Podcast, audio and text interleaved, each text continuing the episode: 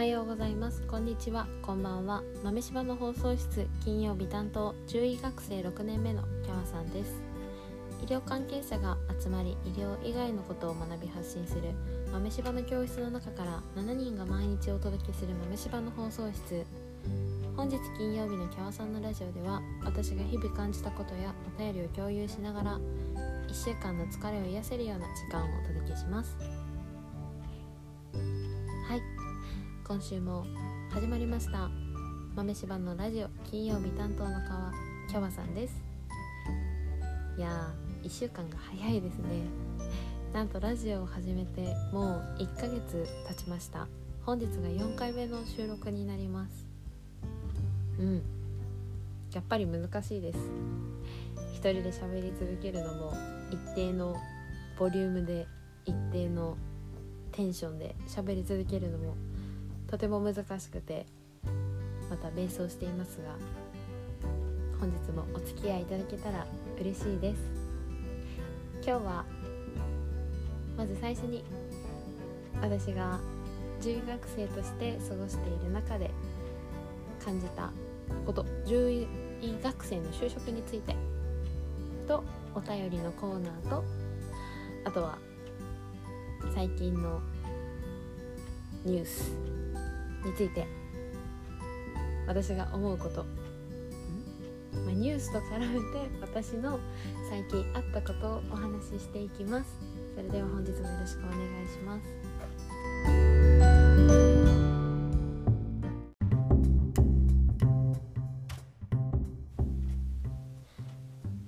はい。最近ですね私は就職活動をしていました獣医学生の就職活動って、うん、なんかイメージつきますか？ちょっとそれについてお話ししたいなと思います、まやっとねあの病院から内定をいただきました。めでたい。ありがとうございます。獣医師の職業は牛豚鶏などの家畜のお医者さんだったり、水族館動物園で働くお医者さんだったり公衆衛生分野で人の健康を守る獣医さんだったりメインはそういう働き方があります。私はその中でも犬猫のお医者さんになりたくて犬猫とプラスで、まあ、ちっちゃいペットですねいわゆる。ペットのお医者さんになるべく町にある動物病院さんに就職を予定しています。で普通の就職って、まあ、企業に一般企業に就職する時の就職活動って、まあ、エントリーシート出してあ自分がいいなって思う会社の説明会を聞きに行ってエントリーシート出してで、まあ、内定何個かもらって、まあ、その中から選ぶみたいな感じだと思うんですよね。でまずその前段階で就職説明会っていうのあるじゃないですか。で大体どこの企業も採用担当っていう、まあ、人事部の方がいてしっかり採用条件とか、まあ、できることとかをこう会社側からも出すし学生側も自分が何ができますとかどんなことが貢献できますとか自分はどんな人ですとかって結構はっきり言ってこうマッチングしていくみたいな感じだと思うんですけどまあね全然違うんですよ。医療系の就職活動は、まあ、病院選びだったら大体一緒なのかもしれないんですけどまあ、いろんな病院があってそれぞれの病院の、まあ、情報もたくさんあって例えばどんな病院がどんな科が強いとかこの病院はこういうところがあるとかいろいろこう、まあ、人の病院だから結構インターネットとかにも載ってますよね情報が。どんな病院なのかとかどんな症例をやってますとか。で多分就職活動就職説明会もしっかりあると思うんので割とこう病院を選ぶ時もそんなに病院探しで苦労することってないのかなってごめんなさい。これは勝手なイメージですけど思うんですけどまあね10位は情報が少ない。これは本当に業界の問題だと思うしここに取り組んでる会社って結構まああるんですけど本当にそのサイト就職就活斡旋サイトみたいな動物病院斡旋サイトみたいなのができ始めたのがちょうど5年。いやもうちょっと前か。10年前ぐらいからあったのかな。でも本当に私が入学してから、まあ、6年間ぐらいで割と病院探しのスタンダードになっていったっていう感覚があってそれまではもう本当にでしかもネットのサイトもない病院とかあるし実際にネットに書いてある情報って実際は飼い主さん向けなので一体どんな病院なのかとかスタッフさんがどれだけいるのかが分かんないんですよね。雇用条件がどうとかももちろん分かんないし。だから見つけ方としてこうエリアを絞ってで病院を検索してそこの病院の中で採用ページがあるところとかを見つけてでなんかちょ自分のこうこんなとこに行きたいみたいなところに近いところを選んで実習に行くまで実際に現地に足を運ぶまで本当に分かんないんですよね。どんな病院か。マジでしんどい。マジでしんどいですこれ。あのね、ま多分ですけどクリニックだと違うのかな、ま、クリニックって基本的にお医者さんが1人で看護師さんが何人かいて事務の方が何人かいてみたいな感じだと思うんですけど大半の動物病院ってそういう形なんですよね。獣医師さんが、まあ、2名とか。で看護師さんが何人かいて受付さんが何人かいてみたいな形の病院が結構多くてそういうところは採用やってないところがまず多いです。で採用やっている大きな病院は逆に何でしょう。その就職斡旋サイトとかにめちゃめちゃ載ってるんですよね。で就職活動就職説明会ん？病院説明会合同の動物病院説明会とかあるんですよね一応。あるんだけどそこに来る病院さんってどこの会社の就職活なんかその説明会とかに行ってもまあ同じ。だから結局資本力があってそこに人員とお金を避ける、まあ、病院しか来ないんですよね、まあ、だからよりそこに人数が集まっていって、まあ、そこがどんどんこう伸びていくみたいな形になっていくんですけどじゃあ果たしてその就職斡旋会社はそこの病院を本当にいい病院というか、いい病院の判,、まあ、判断基準がねいろいろあるからちょっとこれは一概にいい病院って何だとは言えないんですけどだって例えばすごくホワイトな働き方をしたい獣医師さんはもう残業もゴリゴリにあって毎日10時帰り夜の10時帰りです。次の日は朝出勤8時半です。みたいなところはどう考えてもこうその人の望みに合ってないからいい病院とは言えないじゃないですか。でもそんな体力削ってでも症例を見たい経験を積みたいっていう人にとってはすごい逆にいいかもしれないからそのいい病院っていうまた物差しがね難しい。でそこが結構こう動物病院評価する上でネックになっているみたいなんですけど一人一人基準が違うんでね。その基準を明確にこの病院はこうこの病院はこうこの病院はこうって全国の病院をぜひともまとめてくれ。誰かみたいな。で何度か聞いてびっくりしたんですけどまあどこもそうだと思うんですけどその就職斡旋会社っていうのが結局そのマージン仲介料として、まあ、新卒の人の給料の30%ぐらいをまあ、持ってくというか。払う？これはねどこの会社もそう、うん、そんなに取ってないところもあるかもしれない。実際はどうかわからないけど、まあ、0円なわけじゃないじゃないですか。だからその何て言うのかな。その病院が人が欲しいから採用の載ってるサイトとかに掲載するために給料が結構削られてたりまあたくさん巨額なお金を払っているわけでその斡旋会社はお金が払ってくれる病院だったら別にどこでも載せるので、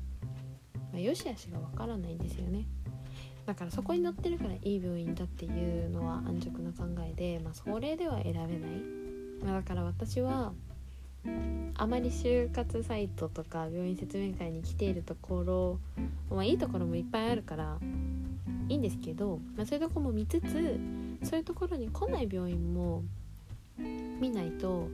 いや見たいなと思って、まあ、見ました。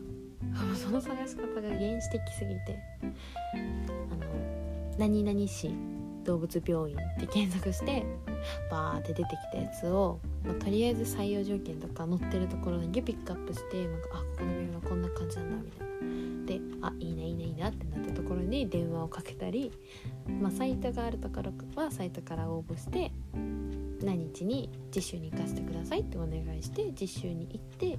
でそこで見てどうだったかなっていうのをま考えてでも基本的にその同時に何社も何病院もこう内定あ応募をすることって結構タブー視されてるので、まあ、基本的に1社に絞1病院に絞ってお願い募集をして内定が出て決まるみたいな感じなんですよ。まあでも本当に病院によってそう採用時期もバラバラだしなんなら大学の研修医制度っていうのがこれ強制じゃないんですよね獣医師は。獣医師は卒業した時点であのもう獣医師免許なので研修医っていう期間は決められてないんですけど大学病院に研修医制度っていうのがあってまあ、大学病院に入る場合研修になるんです。でその試験とかはもう秋にあるんですよね。で秋に受けて例えば落ちたとしますよねその試験。それでそれでそこから採用やってる病院っていうのも、まあ、なかなかないしかつ国家試験の勉強しなきゃいけないしもうなんだこれはみたいな。めちゃくちゃ遅い人は国家試験終わったもう3月。3月ですよ。4月から働くのに3月に就活とかしてますからちょっとこれ動物病院業界の問題かなって思います。まあしかも今情報サイトが、何個かできていて逆にそこの病本当にそこの何て言うんですかそこに載ってる病院が全てになってきてしまっているのもなんかなと、まあ、学生側は結構こう吟味しながら選んでいくんですけどサイトに載ってるからいいとかみんながいいって言ってるからいいとかじゃなくて実際に行ってみて自分の目で確かめないとちょっと本当にっていうところが結構あるのが獣医学生の就職活動の大変なところです。これは小動物の病院に限ります。うん。ちょっと愚痴りましたけどまあなんかそんな世界なんだなって。ちょっとでも知ってもらえたら嬉しいしそれの改善のために頑張ってる獣医さんは獣医さんとか企業さんがいらっしゃるのですごくありがたいなと思います。とにかく私はもうすぐ就職活動が終わりそうで就職先が決まりそうなので。うん。嬉しいです。おめでとうございます自分。以上獣医学生の就職活動についてでした。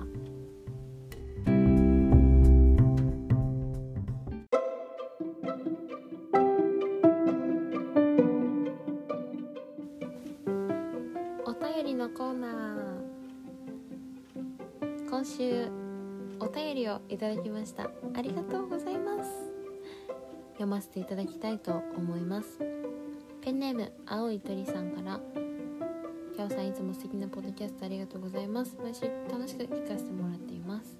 今回のキャオさんの心の声はめちゃめちゃ共感できました。私も医療系の学生というだけで母や友達にこの薬飲んでいいのかなとかこんな症状あるんだけど何の病気だと思うとか聞かれて知らぬ。私はまだ学生だからお医者さんに聞いてくれってなります。イラッとするとともに自分の知識のなさに恥ずかしくなります。うん。先週あの結構心の声ダダ漏れなラジオをしてしまって今大学病院に実際に出て診療科に就かせてもらってこう勉強しているんですけど、まあ、その中で課題発表っていうのがあって心電図を読む課題があったんですけどまあボロボロでちょっと自分の知識のなさに本当に愕然としたという悲しみの心の声を先週話してるので 先週話しました。このことですね。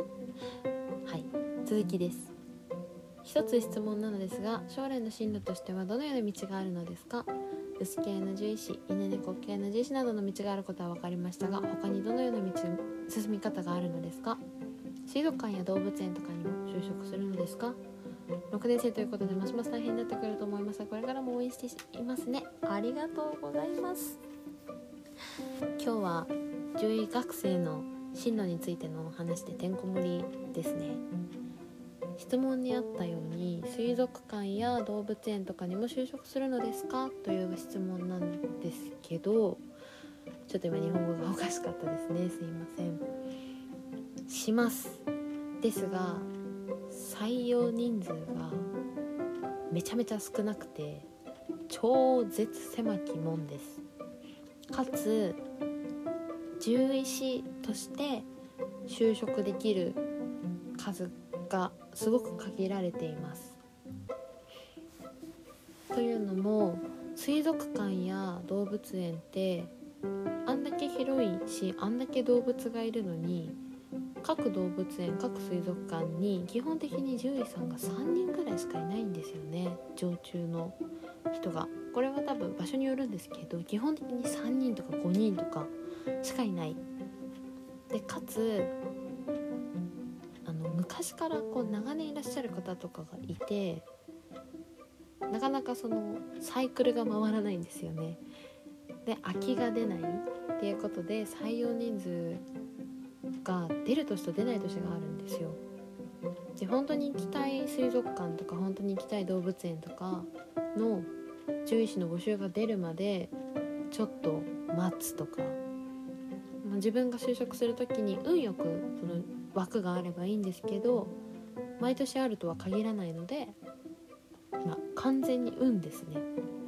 動物園とか水族館に就職できる人は。うん。毎年1人か2人なんじゃないかな。だから獣医学生1年生は水族館の獣医さんになりたい動物園の獣医さんになりたいって入ってくる人が結構いるんですよ。3割4割ぐらいいる。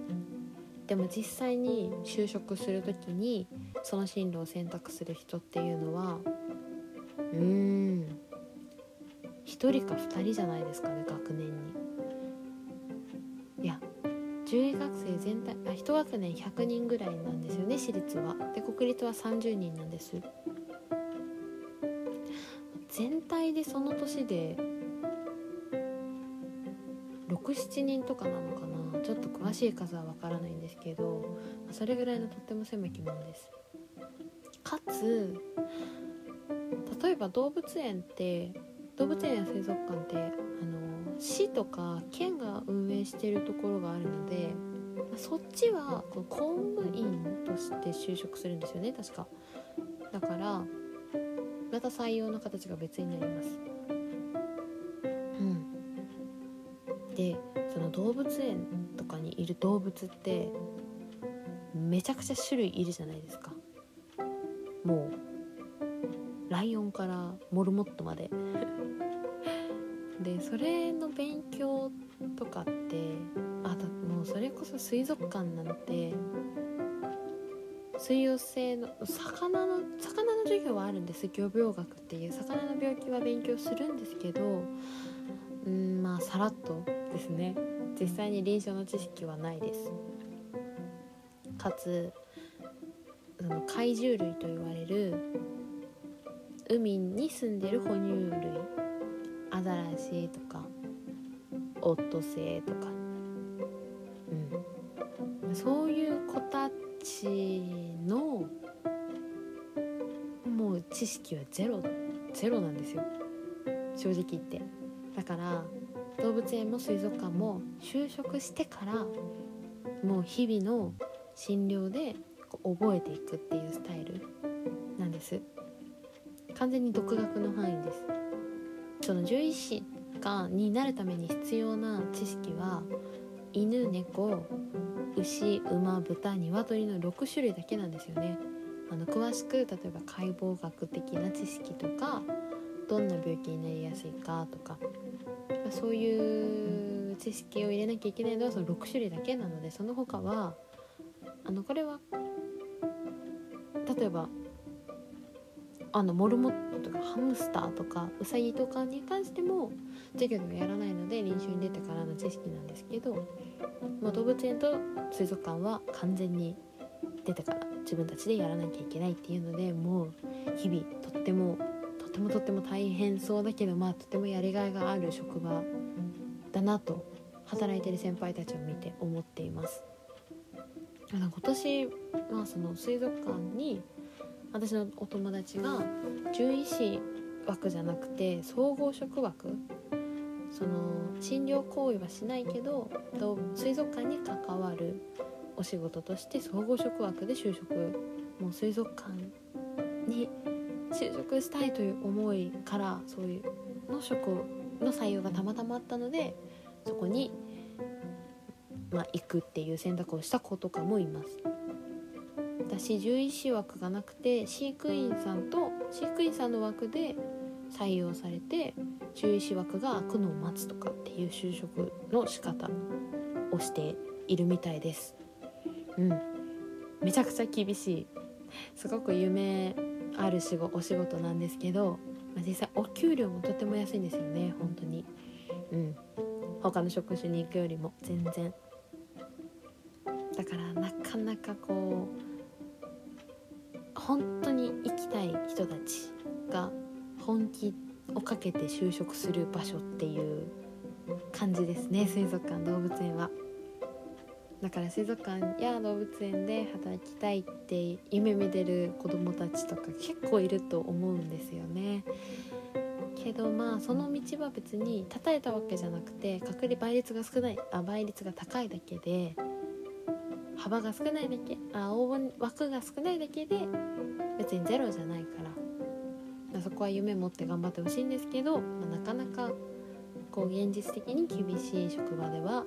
あるということがこの質問の答えになります。はい。結構身近な職業だけであって裏側は知られることはないんですけど動物に関するお仕事で重 kan 重労労働環境が良かったりとかお給料面が良かったりとかっていう職場はうん公務員ぐらいかな。結構体力勝負だけどとってもやりがいがあってかっこいいお仕事です。皆さん本当に素敵に輝いています。それでもなおやっぱり動物と触れ合っていたい。し動物のためになりたいし動物を通して人の生活も豊かにしたいってみんな心も思いを持って働いている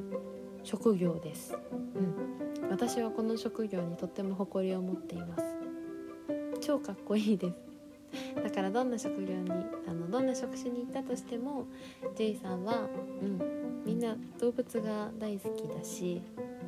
動物があんま好きじゃない人もいますよ。まあでも基本的に動物が好きだし自分の職業にとても誇りを持ってやってる人が多いなって思う業界です。以上お便りのコーナーでした。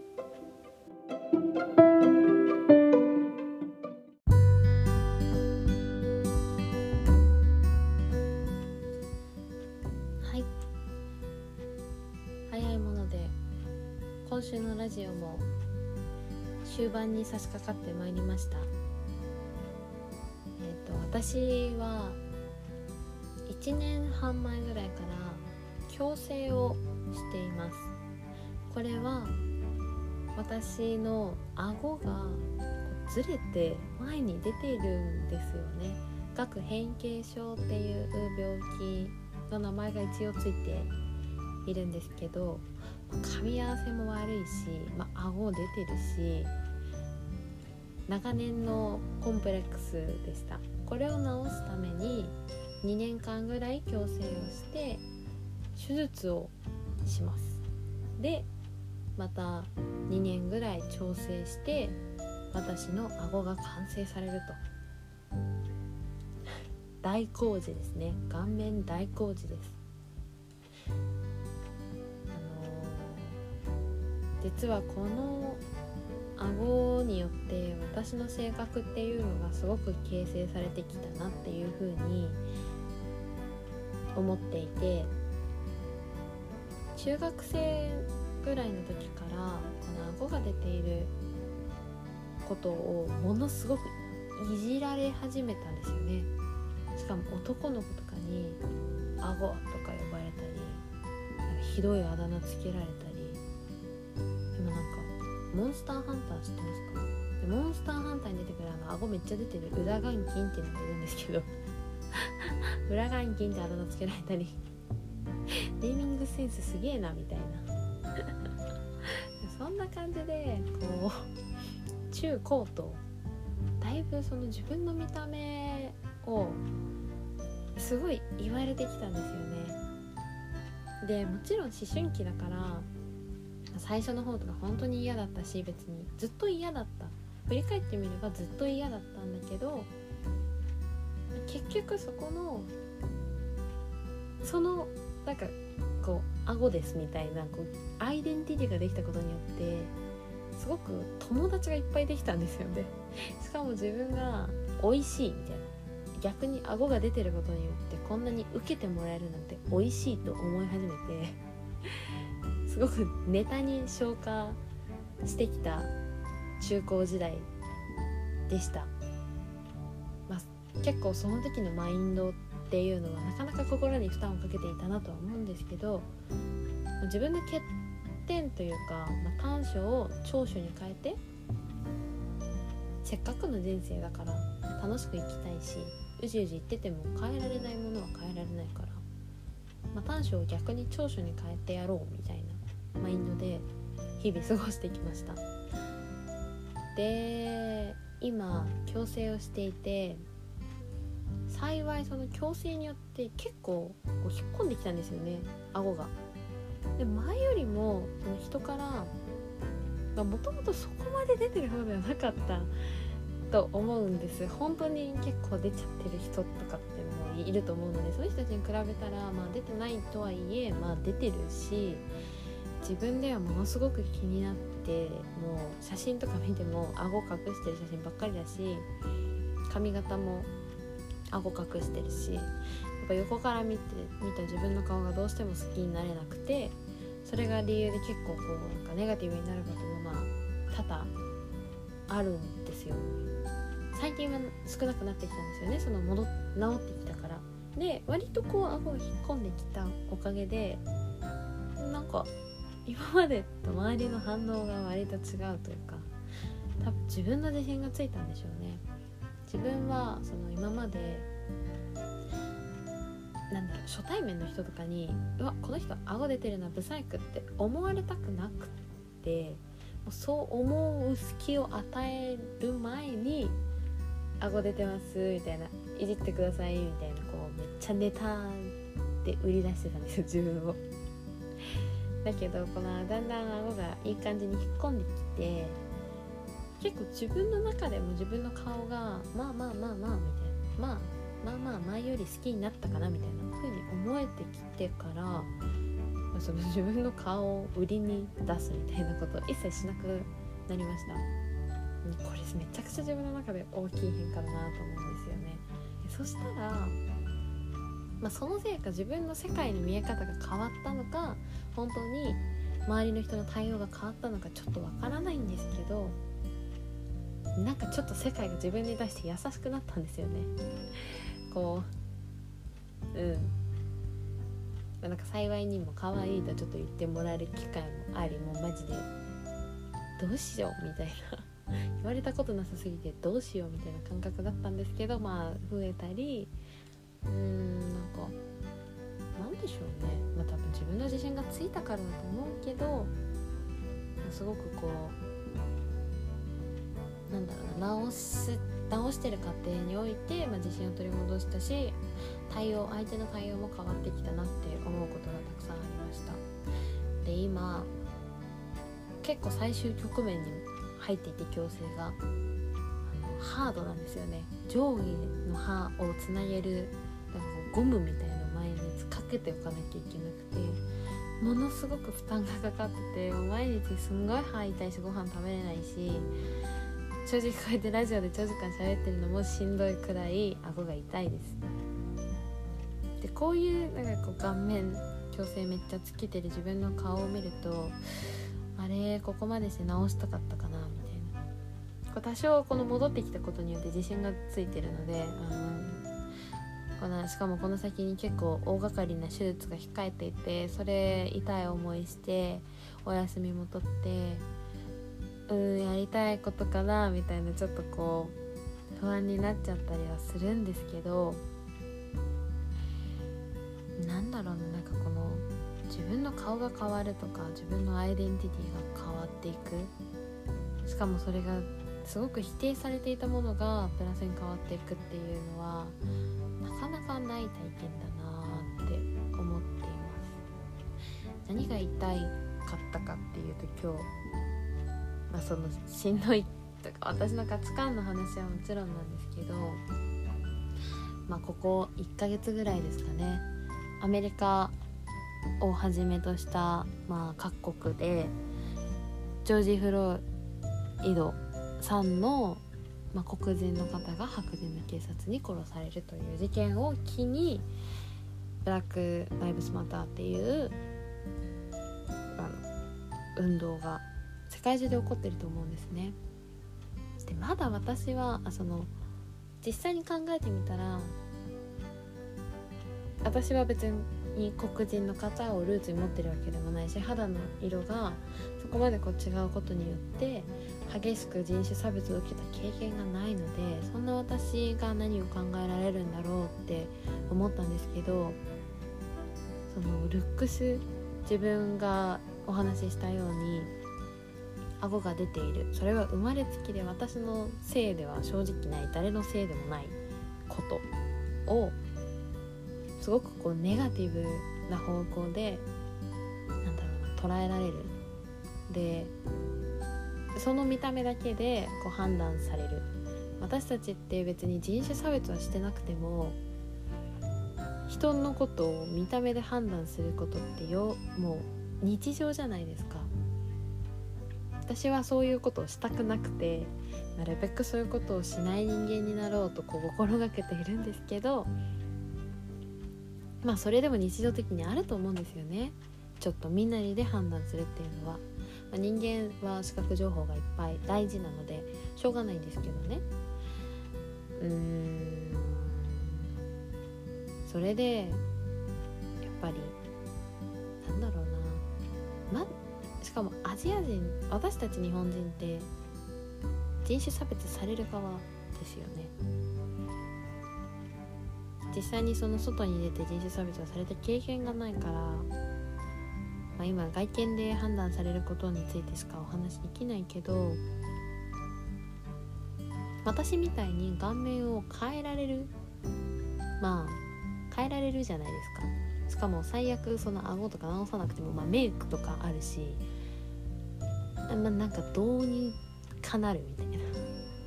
多少良くする手段はこの世にたくさんあると思うしそれこそ私みたいに根本的に直すことっていうのもできるけど肌の色や生まれた土地によって自分が不利に誰かにジャッジされるっていうことってもう私だったらそんな苦痛耐えられない。うん、でも黒人の方々とか、まあ、黒人以外でも白人以外の方々そしてアメリカを中心とした国では昔から今に始まったことじゃない昔からものすごくむごいそのリンチだったり黒人への差別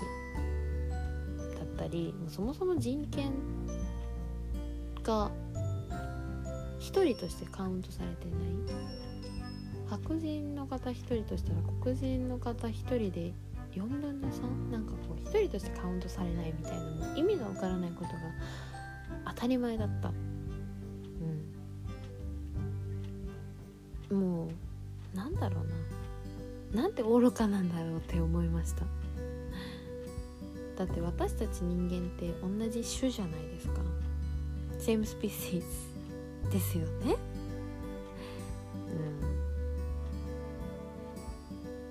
ホモ・サピエンスっていう種の中で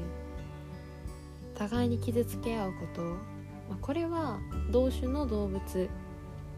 例えば猿の集団であってもあの虐殺？ジェノサイド？とか起こるんですよ。その群れ同士で。とか群れないで。それはやっぱりなんだろうな。動物として自分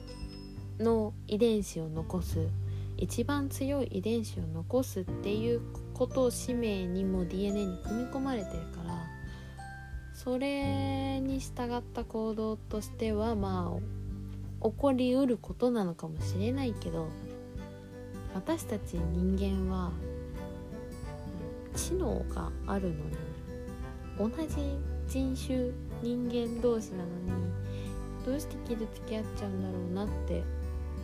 うん、すごく悲しくなっています。だけど、まあ、自分がその外見でだいぶコンプレックスをうん長年にわたってこう言われ続けてきて自分の心にもだいぶダメージを負って自分の考え方もまあそれによって良かったこともたくさんあるから全然悲観的にはなってないんだけどやっぱり嫌なことは嫌だったから人種差別っていうのじゃなくたって差別自分と違うものへの理解っていうのがなかなか難しいよなって思います。うん。まずは自分からと思っているのでやっぱり私は同じ人間なんてこの世に存在しないと思うし100人いたら100通りの考え方があるのは当たり前でその人の育ってきた環境やその人のあの得た知識だったりとかもう、ね、同じそ環境で育ったとしても全く同じ環境で育ったとしても何かしら違うことが生まれてくるのは当たり前です。だからなんかこの人自分と違うなと思ったとしてもああ違うのは当たり前だよなと思ってどんなことを考えてるのかなとかああこの人はこうやって感じるのかと別にそこを否定も肯定もせずそれが優れているとか劣っているとかそういう判断をせず